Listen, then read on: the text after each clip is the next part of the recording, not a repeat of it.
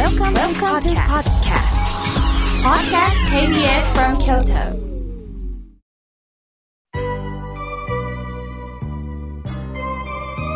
さあ、ここからはたくさんのメッセージをいただきましたので、順に紹介させていただきます。まずはじめに、ラジオネーム、ミモーザーさん、ありがとうございます。みおけいさん、おはようございます。いつもラジオを聞いております。今日は飲み会に誘われています。昼間はランチで早く済むけど、夜はお酒が入るから長くなるし、また相手がよく飲む人なので、すぐに帰れそうにもないし、このご時世、あまり外で飲みたくないんですが、誘われると断りづらいです。妙慶さん、うまく断る方法ってありますか？とのことです。そうですよね。もうレストラン経営の方を考えるとね、やはり外食も、やはりたまにはしたいなとも思います。自分の気分転換にもなりますよね。そこで、やはり私が今気をつけてるのは、何時に待ち合わせをしたとした時には、じゃあ2時間後にお別れになるけれども、いいかなというふうに前もって時間はこの時間でというふうに決めていくのもいいと思います。その時に私はね、あの、今させていただいているのは、えー、机に時計を置いてます。そして、えー、ちゃんと時計を見ながら、そろそろ時間になったね。この時期だから、じゃあ、ここで別れようかっていうふうに自分からね、もう切り出してます。それでも、どうしても行きたくない時には、やはり体調が今整わないので、また迷惑かけたら悪いから、また落ち着いてからでもいいっていう言い方でもいいかもしれません。ですから私は、えー、時間を必ず決めています。何時には帰ることになるけどよろしくねっていうふうに必ず伝えています。または、えちょっと体調がというふうにね、自分のコンディションの話をすることによって、相手も無理にはね、誘えなくなるんではないでしょうか。参考にしていただけたらと思います。さあ、続いての方です。えー、河野さん、いつもありがとうございます。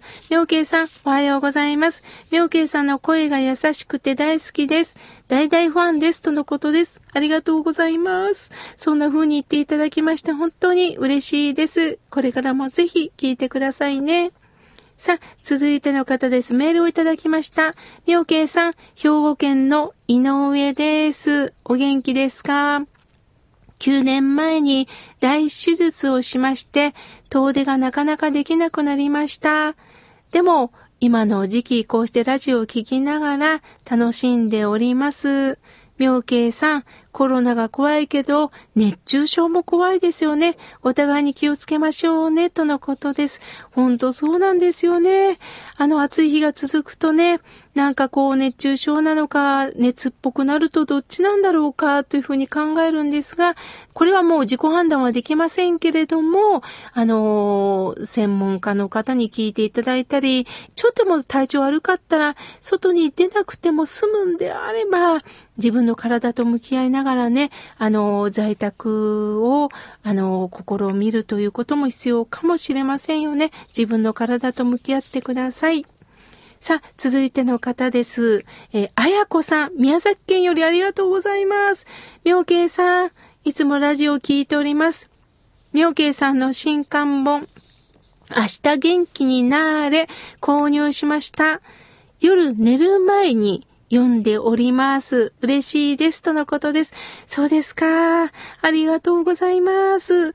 やはりね、書き手としては、新刊本を皆さん読んでくださったかなっていうのがね、本当にいつもドキドキしています。こうしてメッセージをいただくとね、本当に嬉しいです。海流者さんから、明日元気になれ。寝る前にほっとするね、あの、短い法話をね、あの、お伝えしておりますので、ぜひお読みいただきたいと思います。あやこさんありがとうございます。さあ、続いての方です。ナイスショートさん、ありがとうございます。妙慶さん、私自身、亡き両親に会いたいんです。妙慶さんは亡くなった人と会いたいと思いませんか？そういう時にはどうしていますか？とのことです。そうですよね。私も、えー、このラジオでも伝えましたが、大親友がこの暑い時期に亡くなりました。突然死でした。毎日メールをした中だったのでね、今でもね、ああ、痛いなあメールが来ないかなと思うんです。でも今はね、共に食事をしながら、なんとかさん、いただきます。なんとかさん、今は美味しいこういうものが入ったよ。一緒に食べようね。亡き父や母に対してもそうです。合唱して、この命をこうしてありがとうございます。父と母がいてくれたから、今こうして私はなんとか生きています。と合唱しながら話しかけたりします。ですから皆さん、供養という字、人名にともっと書きます。その人と共に目には見えないかもしれないけど、姿形は見えないかもしれないけど、その人と共に生きていくことができるのか。ですから、感覚で味わっていただきたいなと思います。さあ、続いての方です。まゆみさん、ありがとうございます。残暑お見舞い申し上げます。それでも本当に暑いですよね。妙慶さん、どうかくれぐれも気をつけてください。とのことです。ありがとうございます。まゆみさんの優しいメッセージが本当にね、伝わります。ありがとうございます。さあ、続いての方です。おはがきをいただきました。妙慶さん、土曜日の朝、妙慶さんの明るく爽やかな声に元気をいただいております。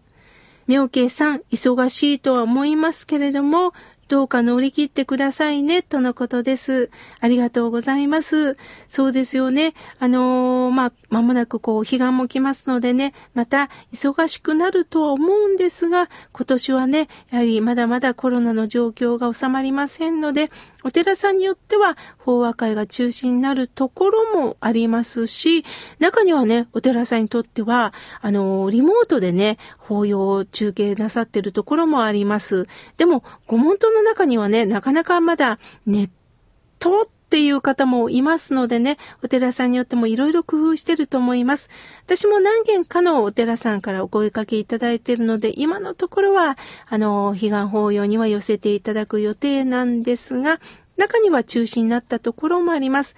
やはり、その皆さんのね、体調を考えながら、今年は本当にそういうね、ハラハラドキドキの法要がね、続きそうですよね。さあ、続いての方です。えー、おはがきをいただきました。マリさん。えー、南区より、妙慶さん、リスナーの皆さん、美味しいものを食べて元気をしていきたいですよね、とのことです。そうなんですよね。やはり栄養もつけないといけないんですよね。免疫っていうのもつけていかないと、やはり私たちはね、いろんなもの、病気とかウイルスとかそういうものにね、立ち向かうという元気をいただかないといけません。だからこういう時ほどしっかり食事をとって水分補給もして睡眠も取らなければいけませんよね。あの、私たちも自分の体と向き合っていかなければいけないということ、改めてマリさんからね、教えていただいたようです。ありがとうございます。さあ、続いての方です。ラジオネーム、恥ずかしさん、ありがとうございます。妙慶さん、美しい声を本当に聞いております。私の和みの時間です。このマスクをせずに会話をしておられる方、マスクをつけて会話をしている方、どうしたらマスクをしてもらえるのか困っています。そういう人って性格の優しい方もいるんでね、なんかそれだけを注意するわけにもいかないんです、とのことです。そうですよね。あの、一日中まずマスクをつけられるっていう方はいないと思うんですよね。だけれども、あの、前専門家の方がおっしゃってましたけれども、どうしても感染するリスクはマスクをしてない時だそうですよね。あの中にはね、あんまり関係ないっておっしゃる方もいるんですが、でも専門家の方がおっしゃるんだからもうこれは聞かなければいけないと思います。ですから、中にはね、マスクをうっかり忘れる方もいると思うので、あの、そういう時には、あの、タオルとか、あとは、あの、ハンカチをね、口の周りに巻くというのも一つの方法ですのでね、あの、何か工夫したらいいと思います。先ほどもね、伝えましたけれども、マスクをしてない場合には、あ、そっか、マスク今日忘れたのかなみたいな感じでやんわり言うのもいいのかもしれないですよね。本当になかなかね、言いづらいとは思いますけれども、あのー、なんかやんわりと伝えたらいいのかもしれません。ありがとうございます。さあ、続いての方です。おはがきをいただきました。ただしさん、ありがとうございます。妙慶さん、今朝、本当にラジオを聴きながらいろんなことを考えております。これからもよろしくお願いしますとのことです。わかりました。もうなんかいろんなことを考えるというのがね、人間必要なんですよね。もちろん、あの、心配事も考えたりはすると思うんですけれども、一つのテーマから私だったらどうなるのかな、ああなるのかな、でもそれによってこうしたいなっていう風なね、前向きな発想を持っていただきたいなと思います。さあ、続いての方です。えー、みちおさん、ありがとうございます。えー、ピアノの発表会があるんですけれども、実はどうなるかヒヤヒヤしております。でも、久しぶりに夕食を楽しみましたとのことです。そうですか。今ね、ほんとこういった音楽、演劇、もういろんなこう、発表ものっていうものもね、なかなかできなくなりましたよね。いやー、早くね、収束してみんなが生き生きと何か表現できる時間がね、あったらなと思います。ありがとうございます。さあ、続いての方です。メールをいただきました。けいちゃんさん、ありがとうございます。みょうけいさん、いつもラジオを聞いているんですが、あまりにも心地よすぎて寝る時があります。素直にありがとうございます。でも、なんか寝れないっていうよりね、いいかもしれませんね。ありがとうございます。ところで、妙慶さん、井村屋さんのスポーツ洋館ってどこに売ってるんですかとのことです。あ、そうですよね。あのー、なかなかスポーツ洋館はスーパーとかにはないんですが、私はね、あの、二つ購入方法、あの、実際やってます。例えば、スポーツショップ、ランニング用品とかね、シューズとか売ってるところがありますよね。そこに、最近ね、スポーツ洋館置いてるんですよ。そしてもう一つは、井村屋さんのホームページを覗いていただきまして、あの、インターネットで購入ができます。この二つの方法で購入できますのでね、ぜひ、あの、近くにスポーツ用品店があったら訪ねてみてください。もしかしたら入荷してくださるかもしれません。ネットも、あの、日にちを指定したら届きますのでね、ぜひ、あの、トライしてみてください。ありがとうございます。まだまだたくさんのメッセージをいただきましたが、来週紹介させていただきます。